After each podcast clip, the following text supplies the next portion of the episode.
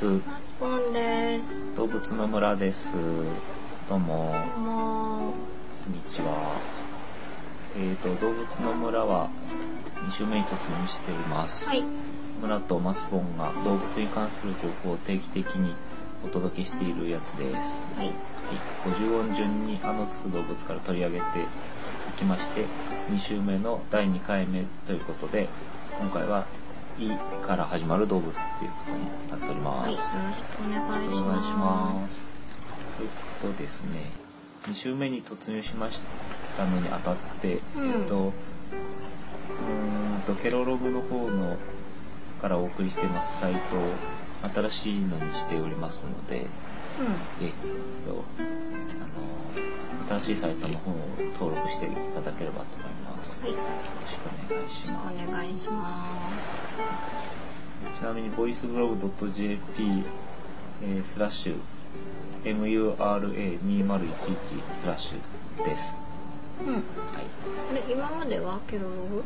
今までもケロログでしたけど、まあ、動物の村で検索していただけると、うん。まあ、あの、2ってなってるのが新しいやつです。はいはい。よろしくお願いします。お願いします。ピーちゃんのあれ変わったの？えっと、アートワークというか、あの、表紙が変わってまして、ビーちゃんの顔が変わっています。iTune の方はですね、ちょっと、えっと、これも動物の村で検索してもらうと新しいのが出るんですけれども、はい。一応 iTunes 上では写真が変わってるんですけど、うん。ちょっとよくわからないけど、あの、検索した画面では写真がなか出ったたりして、うんあ、あそう。まあ、まあ、あれですか。はゆくゆく改善するとは思うんですけど。ということであります。早速ですけれども、この iTunes の方に早速レビューを書いていただきあました。、そうだ、どうもありがとうございます。キットさん、ありがとうございます。ーい。今後ともよろしくお願いします。いします。みーちゃんこれ写真あれですね。花ピンクで可愛いですね。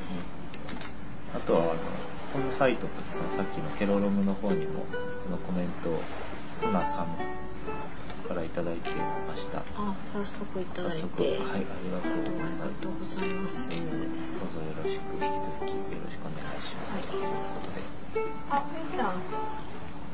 今日の美ちゃんは、なんか CD しか見えてない。あっち向いて寝る体勢になってるうんん、ちょっと今、高いところで、お尻がこちらに。はい。そのうち来るかもしれませんけど、わかりません。ということで、今日は、あ、もういいですか？ね。あ、はい。あ、いい？これやって。はい、あ、あ、どうぞ。ちょっと、向きますね、これ。久しぶりに向きながらのお届けだったので、あ、こうかだ。それ多分すごい音あ、が、ごめんなさい。いい。あ、はい、割れた。はい。では、失礼して。あの、長く聞いてくださってる方でおなじみの卵の殻を剥きながらお送りする回です。別にこれ私の特技とかではないので。あの内職ですか？あの、食べたい。食べたいの？で。ちなみに私花粉症でして、あ、もうあれですか？ちょっとそんな季節ですか、はいもう今日は大変お聞き苦しいかと思うんですけども、うこの感じは結構長く続きますので、ん。6月ぐらい？まで。割と長く、長引くタイプなので、6月ぐらいまで鼻をすすりながらお届けします。すいません。長引くタイプの居酒屋ですか？な長くタイプのです。そうです。はい。さて、は、はて。さて、さて、あの、インコなんですけどって言っちゃった。今日はインコの回なんですけど、言っちゃったから。い、インコですか？イノシシとかやらないですか？やら、あ、イノシシもいいかなと思ったんですけど、うん。インコやってみようかなと、あ、インコ。思っています。はい。はい、そうそう。あと、イのつく動物というと、1回目は、えっと、イルカを取り上げまして、うんうん。これ最初の、本当にね、あの、開始して2回目の放送だったんで、前回。はい。の回は。かなり、こう、内容もちゃんと考えられてたような気が、あ、え、当時？当時はちゃんとしてたような気がします。なんかあれだっけ頭がいいとかやいろいろやったんだっけ？まあ、そうね、頭がいいとか、やったと思います。覚えてない。何メートル以上がイルカでとかね、そういうあ、話そうか、大きさで、何メートル以上がクジラでイルカでっていうしましたけれど忘れちゃったなまあ、あと聞き直すか聞き直していただいてもいいかなと思いますね。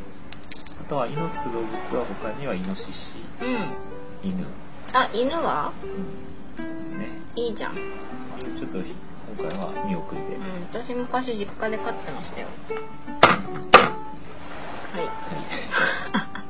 全体的にすいません。硬い仕上がりなんですけど、これ何ですかね。殻が硬いんです殻よ。硬いですね。これ結構あの、後でね、聞き直すと、うん。すごいびっくりするぐらい大きい音入ってるんです。ごめんなさい。皆さんはすいません。あとはですね、西表山猫。ああ、やろうよ、それ。あとシンプルに行くとイグアナとかあ、イグアナもさ、なんかさ、可愛い漫画あるじゃん。ああああるある、の、てんてんてんさんの。あれとかいいじゃん。今日は違うんですね。はい。あとイリエワニっていうのもあったんですけど、うん。和の会でやったような気がしたからいいなんだっけ？竜のモデル？いや違います。あれ？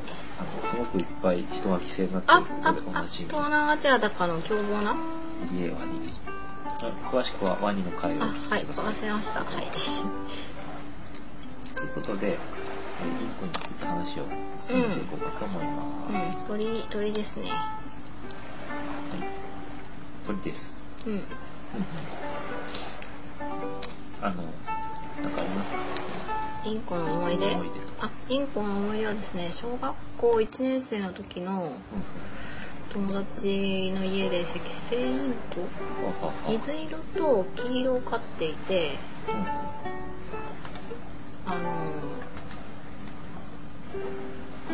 オス忘れちゃったけどどっちかが強くてどっちかが弱くてなんかちょっとうんいじめちゃったりしたら嫌だなぁみたいな話を聞いた。なんか聞い箱た。箱べ箱べっていう雑草をよく食べるらしくて一緒に遊びに行ってこう草でつ草原で摘みなんかちょっと水洗いとかをして与えたりとかしてましたえー、赤線うん赤星インコなんかあんまり懐い私はあのよそ者なのでご家族には懐いてたんでしょうけれど。うん。なんかでもすごく色が綺麗でああ飼いたいなって思いました。まあうち抜いたんで無理なんですけど。赤線インコなんていうか黄色っぽい。うん黄色緑。緑っぽいそう黄色っぽい緑黄緑っぽいのが1匹と1羽とか、あとなんか水色っぽい青っぽいのが1羽。これも赤線インコなんですかね。私の記憶では。ああなるほどうんちょっとあのもうあやふやな遠い日の思い出です。あの概してインコっていうのはそういう色が鮮やかですよね、うん。何これは南国の陽気な人々なの？まあそうですね。あの大体住んでるところがですねうん。南国の陽気なところでして、まあ、アメリカから始まりましたけどアメリカアフリカアジアオーストラリアとポリネシアに至る太平洋の東側まで生息している種もあるというまあ生息しているところは広いですけどうん。あんまり寒いところには来ないとほうほう。やっぱなんかそれはあったかいところと色が鮮やかは関係あるのかな？どうなんですかね。ちょっとそこは分かりませんでしたけれどそういえばあの私はインコといえばですねインコを見てもオウムを見てもですねうん。うんキューちゃんって話しかける癖が あるんですけど。はあ。ないですか？そういうの特にないけどなんかあのインコが喋る時の声ってよくテレビでさあのなんか面白いすごい動物みたいなので特集してた時にさうん。なんか「こんにちは」みたいなさついそういう声で話しかけてしまうあ。気持ちが私の中にはあります。こちらもあちらの言葉で話しかけて。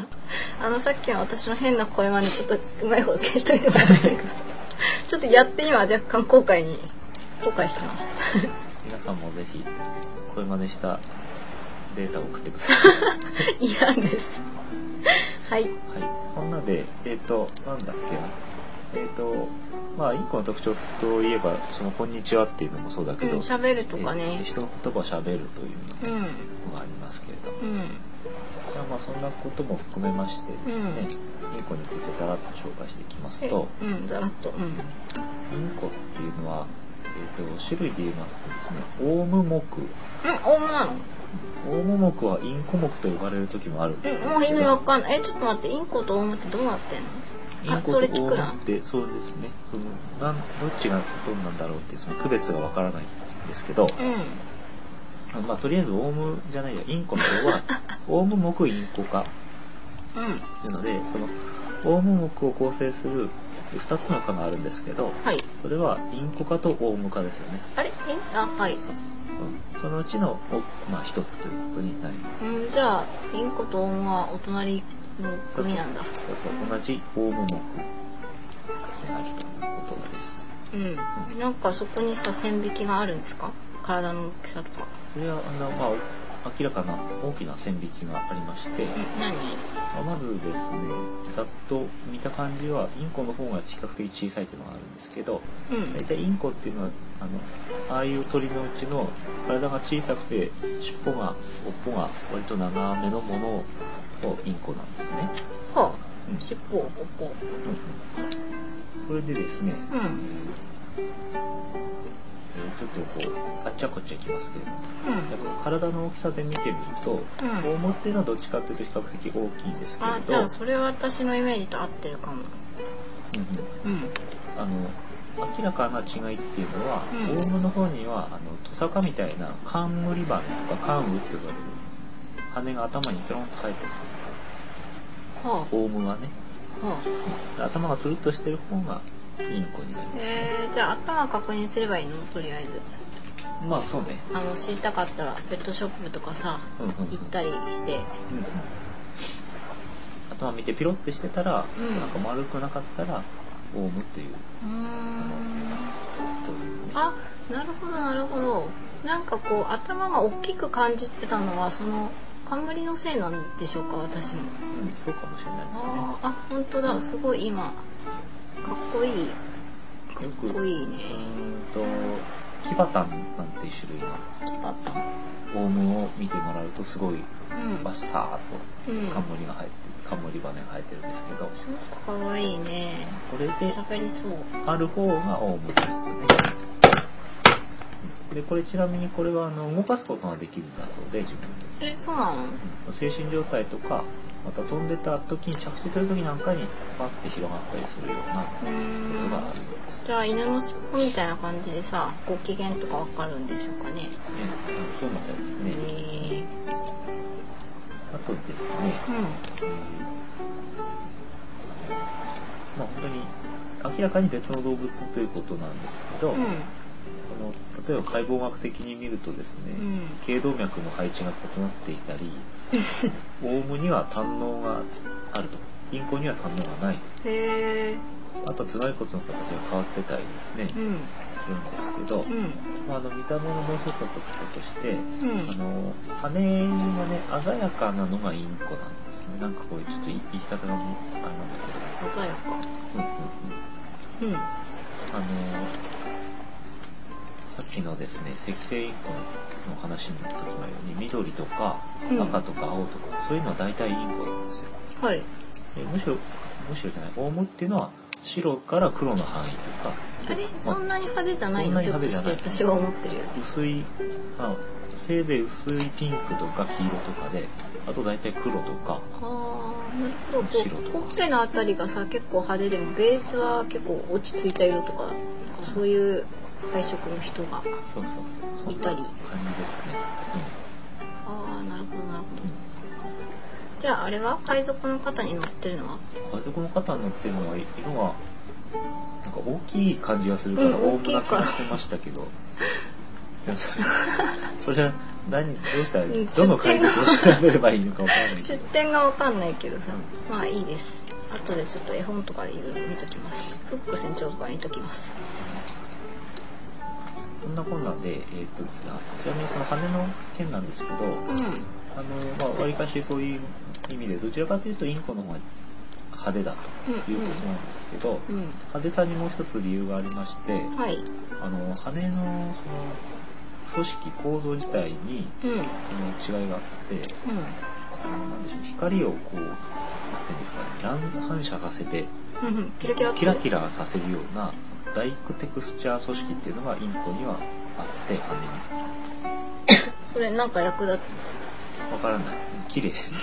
綺麗というようなことで、まあ、そういう、はいあの、特徴というか、まあそういう違いがあります。といった感じでしょうかね。はいで見分けてもらうことができます。はい大きさ大体、あの、小さい方がインコだってことなんですけど、うんあの例えばインコの小さい方のものは、青帽子ケラインコなんてものは、うん体重 10, 10グラム以下で8センチぐらい。10グラム？なんかビッちゃんカリカリ最近測ってるんですけどうん。うん。10グラムとか食べてるよ普通にいいじゃん、1食40グラムぐらいえそんな食べてないよ食べてるんじゃない。えそんな食べてないよ。1日80グラム。じゃないうんそうだけどさ。一食だって40グラム。だってそれ完食してないじゃないですか。あ、そう。多分2 5 6だと思います。よあそうです。あ別にいいです。まあでもその、まあ、鳥は軽いからね。あれなんですけど、あうん。まあ大きさで言うと8センチぐらいの小さなものがいますインコは。ほうほそれで、えっうオウム？と、オウムの大きいものは、うん。まあえーなんでしょう。これスミレコンゴインコっていうので体長1メートルって書いてあるんんちょっと待って私負けんじゃない？これどうしたらいい？うん負けるもそうなんだけど、うん。インコとオウムの中には、うん。なんとかインコって名前ついてるのにオウムだとかいうのがあるんですよ。え何それ？どうしたの？間違っちゃった。のスミレコンゴインコって名前すごくないですか？なんかスミレでこう繊細なイメージなのに、うん。混合力士との混合とかついちゃってるし。あかっこいい。スミレコンゴインコはインコ科だね。あすごいスミレ色なんだねうなるほど素敵なブルーですねコだけど1メートルぐらいあるんだね。えそれ羽広げたらもっとでっかいんじゃない？そうだね。全長1メートルなんで、羽広げたら、どのぐらいあるんでしょうね。120とかそのぐらいはあるんじゃないかとうーんどこにいるの？ちなみにこの人は思う。スミレコンゴインコですか、うんブラジル固有種だった。ああブラジルかこれ？ひょっとして肩に乗ってんの？あでもなんかカスピ海じゃなくてなんだっけえーとカリブカリ世界のヨーグルトが取れるところなんじゃカリブ海のなんか海の色だね。海の色だね。カリブ海行ったこ行とない。ったことないのに。あこれも綺麗。なんだろう。その横横。カルカヤインコ。私緑色が好きなんですけどこれちょっと顔のあたりがグレーで素敵な相性ですね。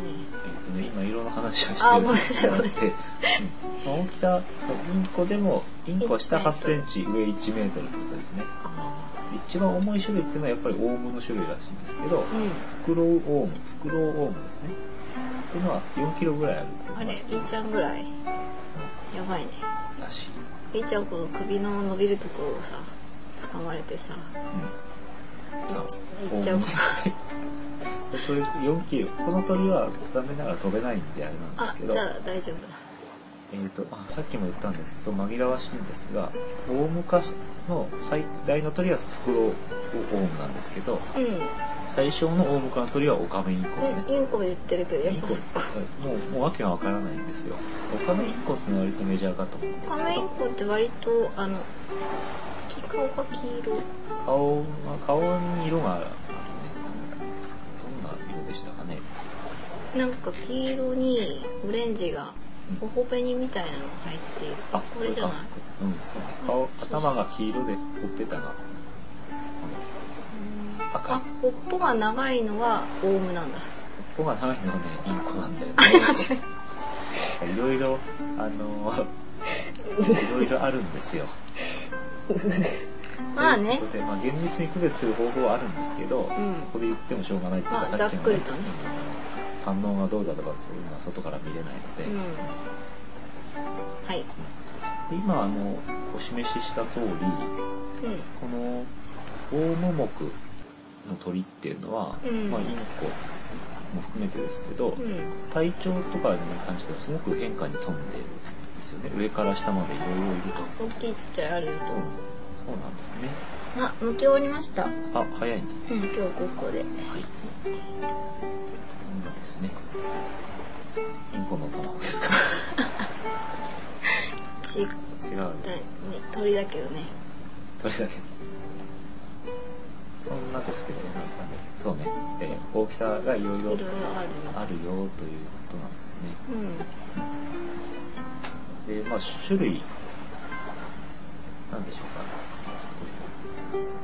とまた別の切り口から見てみると、うんインコ科自体をさらに今度分けますけど、あ分かれるの？今、オウム目インコ科っていうところまでうん行きましたけど、で来たねインコ科はさらにインコ赤っていうのと、うん。非インコ赤っていうのえ火って何？インコにあらず？火っていうのは、えー、とあらずではなくて、うん。あの赤い色の火だね。あ火火色。糸辺に火火ですかね。そうね。はいだったと思う確か 適当ですよ。すいません間違ってたにインコ赤っていうのはそのインコなんですけど、うん。まあえー普通のインコ。で非インコ赤っていうのは、うん。えっ、とね、えーインコって大体あの植物の種とか食べますけどね。ナッツみたいなもの。そうじゃなくて蜜とか果実とかを主食とするようなインコ。へえなんかミツバチみたいです。ミツバチみたいなもので非インコ赤っていうのは、まあ、どっちかっていうとねあの、まあ、小型なタイプ。うんうんそれで、えー、と蜜とかを食べるんで舌がねあの長い。えブラシ状の舌先で蜜を舐め取るようになっているというような種類のインコがいます。へえー、五色性外インコそういう種類のものがいるえ五色って色のことかな。5色ですね。あ性外は青い灰って書きます。あ青い灰はグレーグレーですかねグレーなんでしょうね。うんまあイメージですというような非インコですね。はいでさらに、えっと、分け方といえば分け方といえば分け方なんですけど、うんそのまあ、正確な分け方じゃないけど相性としてそのインコ赤をインコ赤の中の、小型ないし中型のものをうん。パラキッパラキート？トなんていう種類で呼ぶ時があある。と。ざっくりとグルーピングしてうん。そうそうって感じですか？その赤星インコなんかはパラキットという種類の仲間に入るそうですね。まあ、インコ赤のうち、インコ科のうちの大きなやつで、うん。で南北アメリカ大陸産のものっていうのはうんでっかいんですけど、うん。それは混合インコです、あれ？さっきのスミレ混合インコの混合そうですね。うん。あれもブラジルだったんですけど、あ大きい強そうアメリカだほそうそう、大きめなもの。うほうほこれはあのマカオ、マカオですかね。マカオ、マコオ、マカオ。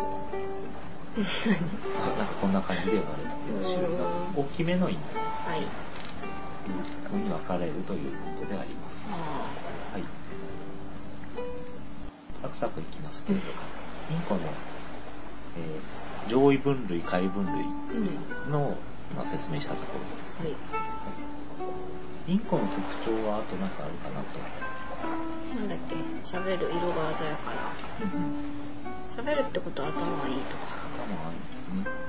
うん。それちょっと後から紹介します。はいあと、形の上で特徴も少しあるんですけど、うんえっとまあ、インコを含めオオブモクの特徴としては、うん。やっぱり顔のにすごい特徴があると思うんですけど、うん。くちばしがでかいっていう。うんうんうんうん。他の鳥はこんなにくちばし大きくないですよね。ああそうかも。あの湾曲したうんうん。くちばしですごくくにっとしてて幅があるっていう輪がある感じ大きいくちばしをしています。うん。これなんで？これやっぱり食べるものが基本的に、うん。えー木の実ということになりますので、うんうん。この顎でがっちり木の実を割って食べると。ああなるほどね。だから顎の力がすごく強いですね。うん。あと舌がちゃんと発達してて、うんうん。まあ、それはあの声を出すのにも適してるんですけども、うんえっとまあ、上のくちばしがぐっとこう湾曲して、うんかぶさってえるー下のくちばしにかぶさってるんですよ。うんで上の上の部分湾曲している部分で、にまあ、木の実をガバッとホールドして、でベロで位置を固定して、うん。うんで下のくちばしでカツンとハンマリング叩くんです。叩きそ割る。の中でくるみ割り人形。そうそうそう。そういうような構造になってると。あ人形関係。人形関係。くるみ割り人形、まあ、くるみ割り構造がそこにできてるわけですなるほどね。そうなんだ。ということです。だから顎の力強いですね。えじゃあさこうツンツンしてさこうってされたら結構痛いんじゃない？痛いんじゃないかな。痛いとかはちょっと調べませんでしたけどウィキペディアになんか噛まれると痛いとか書いてなかったですね。る じゃあいいや。まあ噛んだら痛いだろうねそれは本当にまあね猫だって噛んだら結構痛いですからね。とんがってるしですもんね。見るからねというようなね。なんか不毛な会話をお送りしてますからそんな感じです。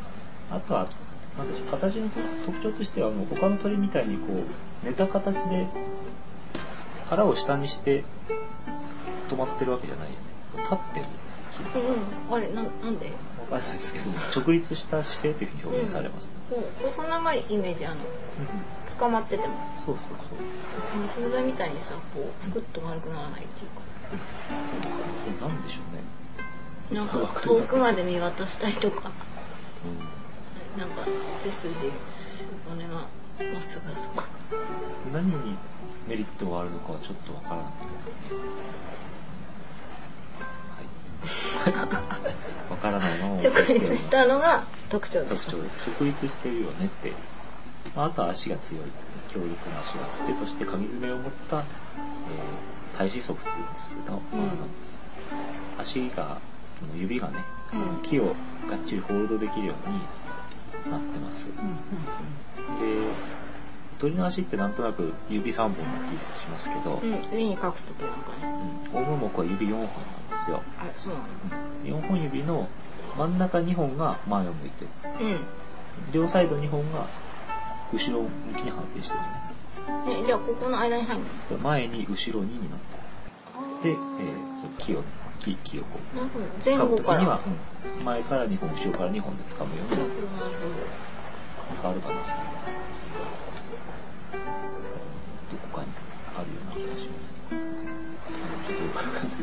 あでも前後ろになってますね。今ちょっと写真を見てるんですけなんか人間の指だとどうやっても無理なんですけど、どうんうん。まあ、その親指に相当するようなこう反対側からこう、うん。ね、回り込む指ちょっと2本2本2本ついてうん、オッケーオッケー。恐竜みたいですね。いいよ。そんな恐竜みたいですね。恐竜見たことないけど。というようなことでありました。大はい。体じゃあ形態的な特徴は以上で、でで次にですね、えーあのなんだろう喋る話っていうのをちょっとしていこうかなと思うんですけど。はい。あのどうしても Q ちゃんと言ってしまうんですけど、これがね。休館長はあのカラスとかあっちの方のスズメか、あ、そうなんだ。うん。うん、あの辺の生き物だったと思いますちょっと別なんですよねインコの種類とはうんでもただ喋る分にはそのねあの有名ですけどインうん。うん。コとかもえー喋、ります喋ります。喋りますこれはなんか理由はやっぱり頭がいいっていうことで、うん。まあ、そのインコの種類なんかはそのなんでしょう頭と脳と体の大きさの比率が霊長類のそれに匹敵すると、ほうほいうことで。比率がね。だから体の大きさに対して脳のうん大きさが大きいと、うん。重さで言ってるのかな？とえ正確なデータはないんですけどあのそういうふうに言われてます、うん。なんかさ、その鳴き声をすごく使わなきゃならない生活だったからそういう声真似みたいなのが上手くなったとかそういう感じなんですかね。ああどうですかねほらなんか鳴き声でさ、うんうんこう仲間を呼び集めたり逃がしたり、うんうんなんかなんかそういう系なのかなって。例えばオウムなんかはそのこの声でうん。互いを識別できるようになっているということなんで、うんうんうん。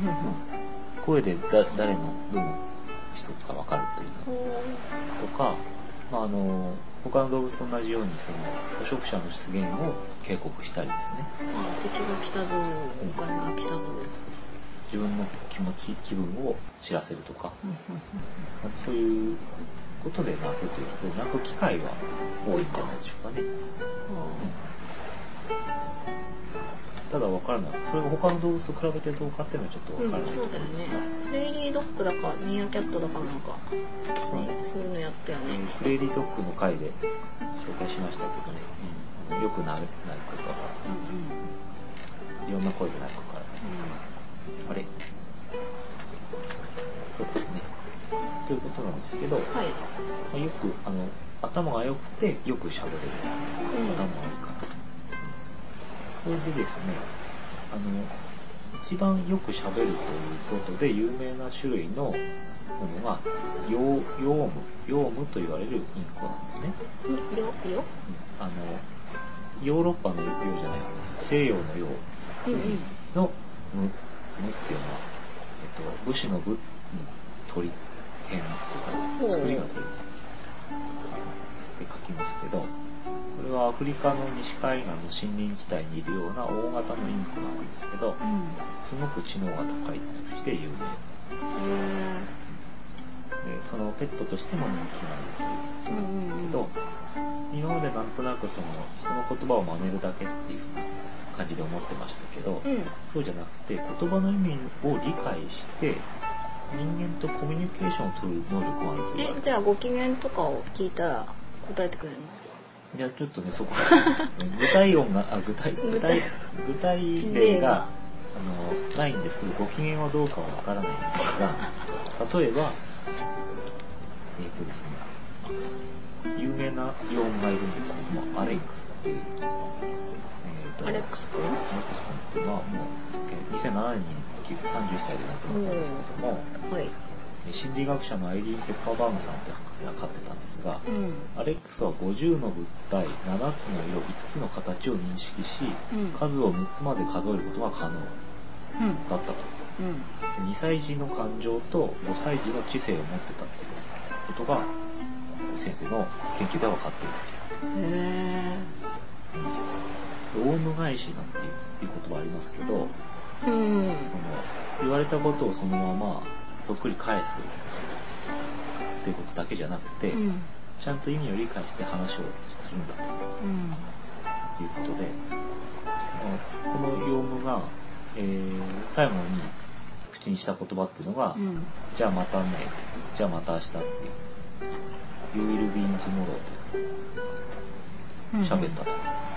それに対し博士は、Yes, I will be in tomorrow と答えたという。なんだこのエピソード。ちょっとよくわかんないんです。けど。誰の良さを伝えてる何？これ。ちょっと待ってこれ。なんで？泣くとこじゃないの？泣くとこなんだけど全然。博士はそう答えたというでちょこっちがちょっと逆だよね。博士が言ってアレックスが答えたんだったらいいいいけどあれ違うそれじゃ違うか。博士が大しをしたっていう。ちょっとわからないんです。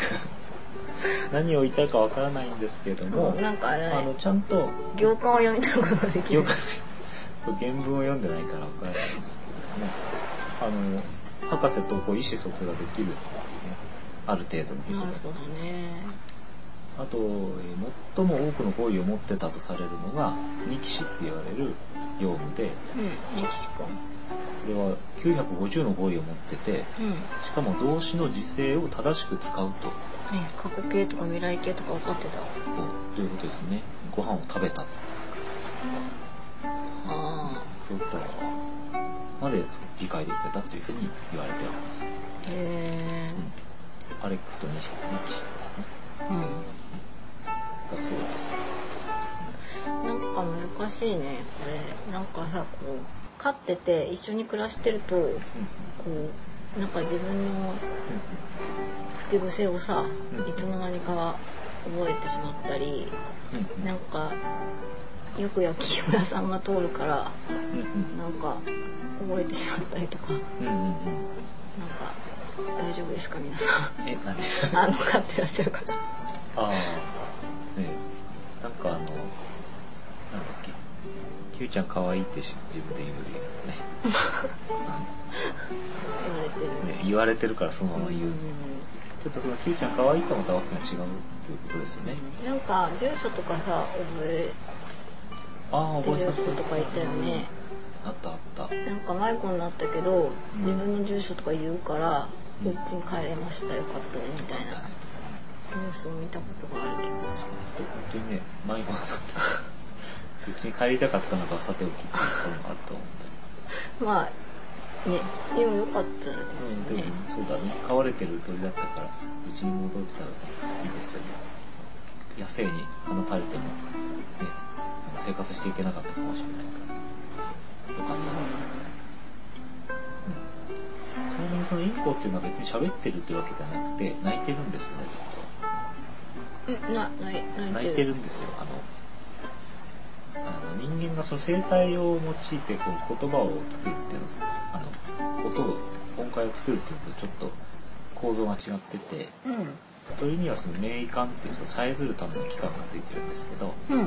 インコはこれが他の鳥に比べまして、筋肉がよく発達しているということうんうん。と、それからベロ下があベロ。まあ、大きいし厚いということでこう調節することができる。いろんなバリエーションの音を出すことができるということで、うんそんな特徴があるということでした、まあ、いわばその様々なバリエーションでさえずっているということだということですね。ああなるほど。じゃああのなんだろう。他の鳥のチュンチュンみたいなのがうんこう事細かくいろいろバリエーションがあるそうそうそう、っていううん感じでいいですか？ね、うん。まあ、でも果たしてじゃあ意味のある言葉をさ伝えたい意思を持ってさえずるとうん。いうことは喋ってるのと何が違うのかって言われるとうん。何が違うのかわからないんですけど、うん。まあ、構造上の話ですね。なんか人間と同じような生態がついてるわけじゃないよってうんいううんことね、分かった。はい。はい。というような感じでインコについて大体ご紹介したんですけどはい。何かあります？えーっと村さん気になるインコとかいるんですか？気になるインコがあ気になるインコはいるんですけどうん。いるというか、まあ、いるんですけどうん。言えない。あの言えなくないんですけど なんで好きな子好きな子を言えないああなんかね修学旅行の時言えよと言われるみたいな言わなくてもいい。ですよじゃなくて気になるっていうポイントがありましてはえっとですね体調のところでちょっと触れようと思ったんですけど飛ばしちゃったんですけど、あうん。インコっていうのはいろんな色がついてるんですけど、ん。大体オスメス同じ色なんですよ。うん。うん。で、まあ、ね人間だとかもオスメス同じ色ですから、それは別に珍しいことじゃないんですけど、あの、オスメスが色がもう明らかに違う種類のインコっていうのがいて、それがまた色が鮮やかで、はあちょっと気になっているという。うんうんうん。どんなですか？これはあのですね、大花インコってやつなんですけど、うこれはあの、えっと、動物の村にコメントをいただけ、いただいたり、えっと、あの、なんだ、マイミクの方に登録してくださってる、え、エクレクトサウルスさんですいません。毎回、毎回読めないっておなじみのですね、はい。あの、飼ってるうん。大花インコなんですけど、はこの、あの、アイコンもね、その大花インコのアイコンになんですよ、ね。あなんか鮮やかな緑だっけ？うん、そうなんですね。で、ただこの、大花インコっていうのは、緑はどっち？緑なのはオスなんですよ。男の子ですか、うん。ですごいこあの口が茎みたいな色だ口がそうですね、うん。あの、綺麗なオレンジと、うん、グラデーションになってる。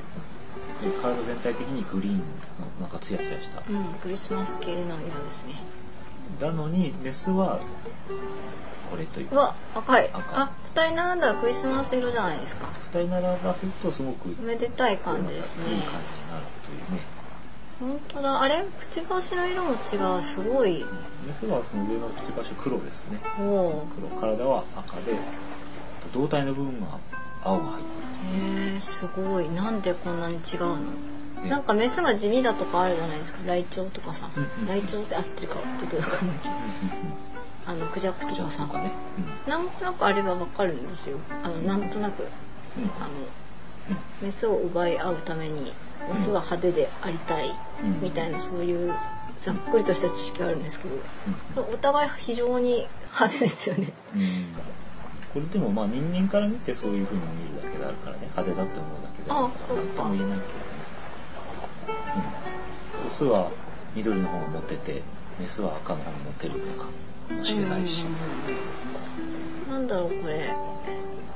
これはすごくあの面白いというか綺麗なんですよね、うん、なんか全然知らない人が見たら違う種類の鳥が2人でつがうん。つがいだけど仲良くしてるなみたいな。なんかうん。なんだろうみたいなね。と思ったら同じ種類の鳥だというね、へーこういうのがあんまりいいなこういうのはいないんですよね。だから珍しいですねへー大花インコですねで、まあ、これちょっとお勉強的な話になりますけどうん。こういうのはあの、えー性的二形ですね。性的二形2つの二つの型形、うんこのあの1型2型の型って書く時もあるし人形の行って書く時もあり B 型とかの型。はい。そう。性的二形っていうような言い方しますね、うんただインコは普通は性的一形なわけですよね、うんうん。あじゃあ大花インコさんはうん。ちょっとレアなタイプですか？珍しいタイプのインコだなああとは珍しいタイプのインコとしては、インコとかオウムだけど、うん。さっき言ったフクロウオウムっていうのは空飛ばない。ーあれ？なんか大きいやつって言ってたやつ？太って4キロぐらいあって、あそういうのがありますけど、ちょっと性的二形について少し話をちょっと、思い出してみましょうということで、うん。どんな生き物がいるかないなんですけどっていうことですけど、えうんさっきクジャクとか出ましたけど、うん。これはあの、まあ、言葉の定義としてはその生殖器以外に雌雄の差を区別できるですね。うんうんうん。なんですね。で体格とか、分かった。ライオンのオスメスとか？そうそうそうそう、それあたりですね。なんかいい例ですよね。いいいい今いい質問ですか？いい質問、いいいい答えでした。ね。体格とか体の構造とか、うん。うんとか、どちらかが特殊な構造をしているとか、いろいろあります。なんだろう。一瞬見てどっちかが判別できるみたいなそういう。メリットやデメリットがあるんでしょうか。どうでしょう。メリットとしてはその例えば繁殖に有利だとかああなるいうことほど遠くからでもアピールできるととか。そうそう目立つ分かりやすいっていうこととかうん。あとはオス同士の戦いの時に角が大きい方が強いとかこういうのがありますで例えば例えばの例でいくと、まあ、ライオン出ましたけど大花にこ出ましたけどあとキジの種類とかは、高麗キジキジなんかはオスはあの本当キジっぽい色をしてますねキジ色で頭が赤いよねキジってなんかああのおばあちゃん家にあるような剥製を見てもらえば わかると思うんですけど。ー毎度おなじみの毎度同じおばあちゃんちの剥製は天だったのか。何だったのか。あとは生地はメスはもっとなんか地味な一色でなんか肌色と茶色の間みたいなうんうん地味な色がしてますね。あと例えばマントヒヒなんかはオスだけマントがついてる。うん肩とかの毛がもわさーってオスだけなってて、うんうん。大体体重とかもオスはメスの2倍ぐらい。うん。オスが2 0キロ。メス1 0キロしかない。あとすごくサイズが違うのは南ゾウアザラシうん。はい。大体メスが、まあ、3, 3メートルぐらいの600キロ絡まりのところをうん。オスは6.5メートルの体重4トンえもうなんか単位違くなっちゃってるんですけど大丈夫ですか？まあ体重10倍近く違うっていうような表現されますね。ああとオスが小さいっておなじみなのはノミああそうなの？ノミの夫婦っていう奥さんの方がなんかお体が大きい家。ああそうなんだ。うん、例えばビちゃんについているようなお好みですけれどもうメスはだいたい2ミリから3.5ミリーはい。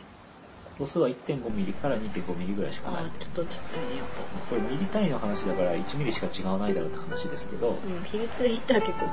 そう比率で言ったら倍違う、あとはですねちょっとあれ？コンソメアケベラか。なコンソメ焼けベラの会っていうのやったんだっけ？えそうなの？コンソメ焼けベラの話しなかあったしたしたしたした。あのお掃除してくれるはい仕事する人でしょ？すっかり忘れたコンソメ焼けベラですけど、ん。メスがオスへ性転換するあ話。やったやった。大きいメスがオスになって、そう。ということは、オスがでかいんです。はい。メスより絶対。はいはいはい。逆にクマノミは大きいオスがメスへ性転換しますので、メスがでかい。うーんで魚で最たるものがアンコウなんですけど、あのピロンってついてる人？チョウチンアンコウね。うんうん。でチョウチンアンコウはメスは50センチ、オスは4センチしかない。うんうんちっちゃい。何これ？さらにアンコウの種類では、うん。えー、なんだこれ、ミツクリエナガチョウチンアンコウっていう種類とか、オニアンコウの種類なんかは、メスしかいないって言われてたんだよ。うん。なんかオスがいねえなって思ったら、うんうん。オスはうんメスの体に寄生してる。え何？ちっちゃい小人みたいなのついてんの？そうそう。え何それ？大体まあ、その、メス50センチ、オス4センチとか、そのぐらいの比率なんですけど、うんオスがメスを見つけると、わーっては走って、走って泳いでいって、なんか、かぶって噛みつくんですよ。はあお腹の下とか。うんそれで、そのうち、それがどんどんくっついていっちゃうんですよ。え？一匹に。何それ？何それ？メスの体の一つの器官みたいになってしまって、でだんだん、えっと、自分でだから、あの、餌を取らなくても、血管から、メスの血管から栄養が流れてくるようえになって何？本気でパラサイトしてませんか？その人何？そうそうなんですね。本気でパラサイト？本気でパラサイトなんでそれ2回言ったか。いや語呂がいいなと思って本気でパラサイト。そうそう。それでまあ目とかも退化しちゃうわけです。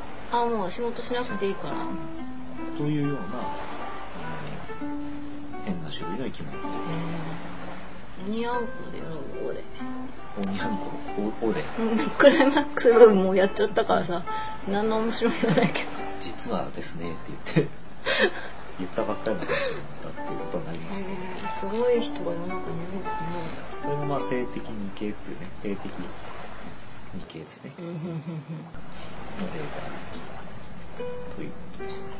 はい。はい。はい。あ、あとホタルとかシカとかありますけど、まあ。同じね。あはいオスだけなんとかとかメスだけとか、はい。その差がありますってことですか。はい。なんか気になってるインコとかい。るんですかえー、っとなんだろうインコい。やもう赤星インコの話したしなんかインコの絵本とかない。んですかあ、調べなかったけど、なんかあります？うんいやなんか知ってるの？急にだとちょっと考えてなかった。ちょっとあれですか？アマゾンとかで見てみますか？おとちゃんってな何ですか？おとちゃん小桜インコだと思う。あ、っていうかなんでさはい。いいいのかいでやんなかったんだって話ですよね。おとちゃんを。あ違くて。前何の回でやったんだっけ？何の回でやったんだろう？ル？ルリなんとあ、か売りなんとかの時にやったんですかね。まあでもなんかね鳥って身近だけど結構分かってないですねうんうんインコしかりオウムしかりそうですね。カラスとかもね毎日見るけどさスズメとかも毎日見るけどよく分かんないよねうん。そうだね。実際、インコとか。飼ったことないからな。学校でさ飼ってたりしなかった？あ思い出した。思い出思い出した。はあ、ああの高校の時にうん。高校2年か3年の時にクラスの女の子が夏の課外勉強みたいなのの時にうん。なんか多分赤星インコっぽいうん。鳥かごを持って登校してきたことがあってえーすごい。なんでって聞かれててうん。なんかかかわいいからみたいな。なんか多分みんなに見せてくれたんだと思うなんかこう癒されたわあーあ、癒されたんだ。よかった。なんでって。いやなんかさまさかさ夏の課外でさこう鳥と触れられると思わなかったそれは、松本さん的にはラッキーっていう話うん、なですなんんかこうああ可愛い綺麗だなと思ってうんあはい大丈夫なのかなってなんかふと思うのはあのなんとなく鳥の類はストレスに弱そうだからあんまり連れていかない方がいいような気がそうでするね。なんかあのあまた一個思い出したんですけどいいですか？はい。あのいつぞやの職場でですねあの鳥を飼ってらっしゃる方がいてその今言ったみたいにストレスに弱いからその病院に連れて行くとか、うん。なんか車で病院に連れて行くとかも人間が車に乗る振動じゃなくてうん。ものすごい揺れてることになるからうん。インコさんにとってはなんかそれで死んじゃう可能性もあるからなんかすごいどうしようって悩んだ。病院に連れてったストレスで死ぬかうん。このまま家で死ぬかみたいな。あで結局その方のインコは結構ご高齢で、まあ、亡くなってしまったんですけど、ーうん。なんか、うん往診してほしいね。うん、結構そのそこを悩んで、うん。なかなか辛い思いをしたという。ああ。大丈夫だったのかねその夏の課外授業。まあ、あの彼女のインコさんは元気だったんですけど、はい。あの全然関係ない話というかあれなんですけどえ、何ですか？あの面白いポッドキャストがあって私聞いてたんですけど、うん。スーパーヒーローズのポッドキャストっていうのがあるんですけどスーパーヒーローズ？もうやめ終わってしまったんですけどうん。終わってまあ休止休業中なんですけど、うん。まあそのインコ飼ってる実家でうん。インコ飼ってるでオスのインコ飼っててまああの子供産ませたいなとか寂しそうだなと思ってメスのインコを連れてきたら、うん。メスのインコがすごい強くて、うん。オスのインコが ストレスでどんどん気が抜けていくとかなんかむしられてるとか言ってへそういう悲しい話なんかやっぱり狭い空間でね、暮らすから、相性とかねやっぱり難しい、まあ、あの他の動物もさあの鳥に限ったことではないけれどうん。あなんかそまあそれは別にそういうあの悲しい話じゃなくて面白おかしい話なんだったんですけど。ー いやなんか大変だろうなと思ってさまあそうね本人からしてみるとだからいじめられるからなかなかなんか繁殖とか言ってる場合じゃないっていう。そういう仲間と思って連れてきたのにいじめられたっていう敵話ですわ。敵ですか？という感じであります。はい、あインコの絵本なんか素敵なのありませんか？なんかですね今、まあ、ちょっとパッと調べたところそれなんかあんまり引っかかるようなものありませんでしたね。はい。はい。何かあのご存知の方は教えてください。はい。あのちなみにおすすめの本なんかは、えっと、あのぜひこうケロログの方のサイトに動物の村の方にアクセスしていただければ、うえー見れるようになってるんですけどんはい。左の下の方にですね動物の村おすすめ品っていうコーナーがありましてこれあのランダムで一つおすすめ品が何個もある中から一つ出るようになってますのでうん。うんこれポチッとしていただくとちなみに今はね抱っこしてる。あ私一応可愛い猫の方ですけどこういうのがおすすめ品が見れるようになってます。ぜひここも見てください。はい。はいですね。はい。以上ですけど。はい。あねりっちゃん来なかったね。ずっと寝てますね。うんちょっと呼んでこようか。じゃあいいんじゃないですか？ねりっちゃん。あれ？うん無言。どうぞじゃありっちゃんは次回にということであ今ちょっと泣いたんですけど。泣いたんだって入ったか遠いから入らなかったかもしれませんけど。じゃあこんな感じで今日はねおしまいにいたします。なはい。はい、今日はなんなんだかダラダラだったんですけどっていうかあのさらっと1週休んでるんですけど 1週2週間ぐらい休ん。でるあどうもすいません間すい空いちゃいましてすいませんちょっとはいあの眠かったりしまして特になんか病に伏していたとかそういった類ではないではないんですけども正直ちょっと今日あたりから本当にあの花粉症の方が厳しくなってきまして私平気ですね結構あそうですかはい花粉症になると花粉症になったことだけでなんか眠くなるんで、あ薬でとかじゃなくてやっうんぱり鼻とかさこうなんか通りが悪いから酸欠状態なんでうん空気体ないんじゃない？かそういうなんかまあこれからちょっと厳しいかなと。まあ今日は大変お聞き苦しかったかもしれないんですけど。は6月ぐらいまでこうあれですか鼻にかかった感じで。はい。